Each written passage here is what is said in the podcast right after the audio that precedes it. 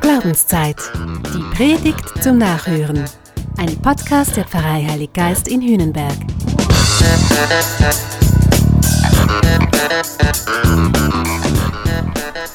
Du Opfer.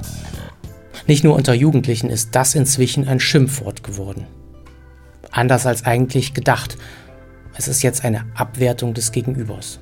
Es ist der Ausdruck einer verächtlichen Haltung gegenüber einer Person, die scheinbar alles mit sich machen lässt. Du Opfer. Mit Opfern habe ich immer wieder mal zu tun. Wenn ich zum Beispiel an Sterbebetten sitze von unheilbar Kranken, gerade neulich erst. Oder wenn ich an ihren offenen Gräbern stehe. Das, das sind dann wirklich Opfer im eigentlichen Sinn. Die können nichts für ihr Schicksal. Warum passiert denen das? Warum ist das so? Will Gott den Tod? Fordert er das Leben? Warum müssen Menschen leiden? Das sind Fragen, die auch das Gespräch zwischen Jesus und Petrus im Evangelium heute dominieren. Da erklärt Jesus, er müsse nach Jerusalem gehen und von den Ältesten und hohen Priestern und Schriftgelehrten vieles erleiden, getötet und am dritten Tag auferweckt werden. Und Petrus, der entgegnet, das soll Gott verhüten, Herr. Das darf nicht mit dir geschehen. Eine völlig verständliche Reaktion von Petrus. Das darf ja nicht sein. Du darfst nicht Opfer werden.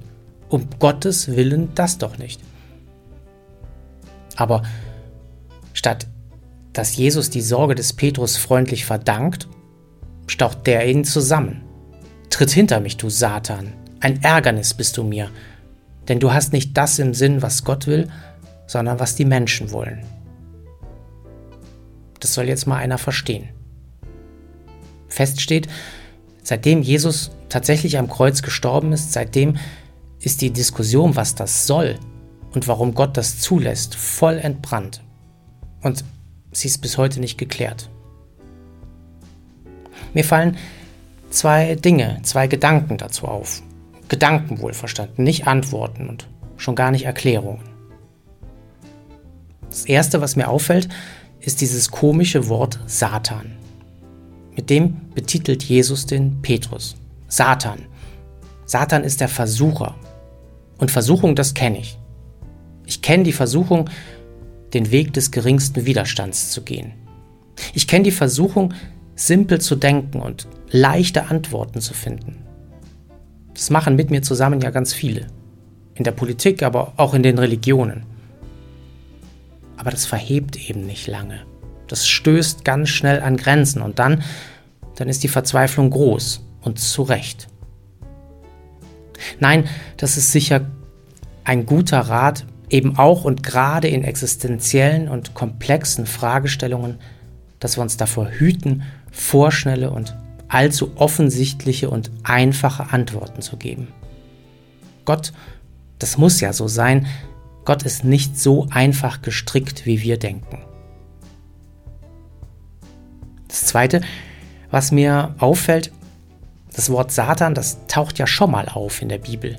Als Jesus nämlich sein öffentliches Wirken beginnt, da begegnet ihm Satan. Und der, der will ihn eben verführen. Zur Macht und zur Herrschaft.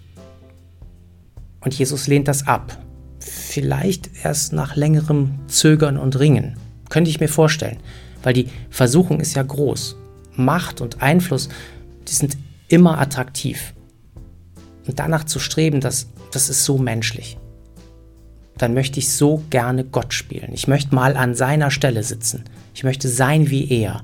Herr über Leben und Tod, Herrscher über die Kräfte des Himmels und der Erde. Das, das versuchen ja immer wieder welche. In der Politik, in der Wirtschaft, auch in der Wissenschaft. Und das endet dann oft kläglich. Und ganz, ganz oft sogar tragisch. Das löst unglaublich viel Jammer aus. Wir können halt nicht sein wie Gott. Das, das gilt auch für unser Denken, das gilt für unser Lehren und Erklären. Also, der Versuchung widerstehen in zweifacher Hinsicht. Sich hüten vor einfachen Antworten und Gott Gott sein lassen. Ihn allein. tritt hinter mich, sagt Jesus dem Petrus. Aber er meint, er meint wohl nicht nur Petrus, er meint auch dich und mich. Akzeptiere, dass Gott immer größer ist als du, dass er anders denkt und anders ist, als du bist und als du denkst. Und bleib du du selbst, mach dich nicht größer als du bist. Erkenne dich selbst, nimm deinen Platz im Leben ein, aber füll den dann auch aus. So hat es ja Jesus auch gemacht. Jesus ist seinen Weg gegangen. Obwohl auch er genügend Zweifel hatte und Angst. Er hat gebetet, Gott hat mich verlassen. Er hat gebettelt, Gott, wenn du kannst, dann lass doch das Leid an mir vorübergehen. Jesus wollte kein Opfer sein, das wollte er echt nicht. Doch am Ende, am Ende lässt er es geschehen. Er lässt es zu, er willigt ein, er, er vertraut. Das geht, auch wenn wir nichts verstehen. Vertrauen. Vertrauen, dass da eine, dass da einer ist, nämlich Gott. Mehr geht in vielen Situationen nicht, aber vielleicht braucht es auch nicht mehr. Jesus geht seinen Weg und er vertritt die Sache Gottes bis zum Schluss mit letzter Konsequenz. In einer Welt voller Ungerechtigkeit, voller Gewalt, voller Krankheit, voller Tod, da hält er den Kopf hin. Er wird Opfer. Er wird das Opfer schlechthin.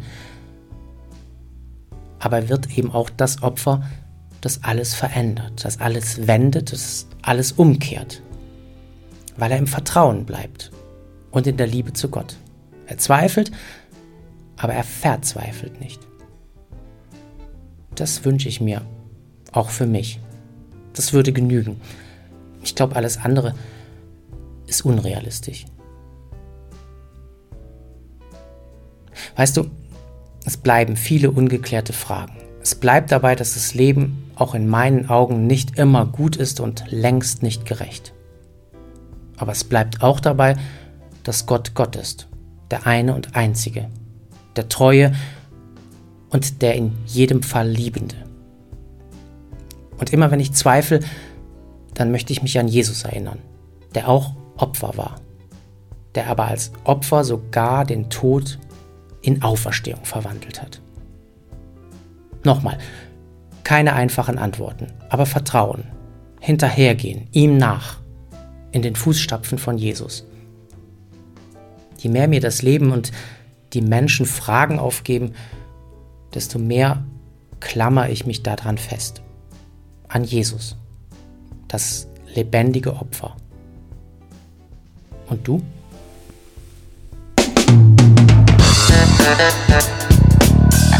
Das war Glaubenszeit. Die Predigt zum Nachhören. Ein Podcast der Pfarrei Heilig Geist in Hühnenberg. Gesprochen von Christian Kelter. Idee und Konzeption Biesberg Media Group. Wir machen Medien.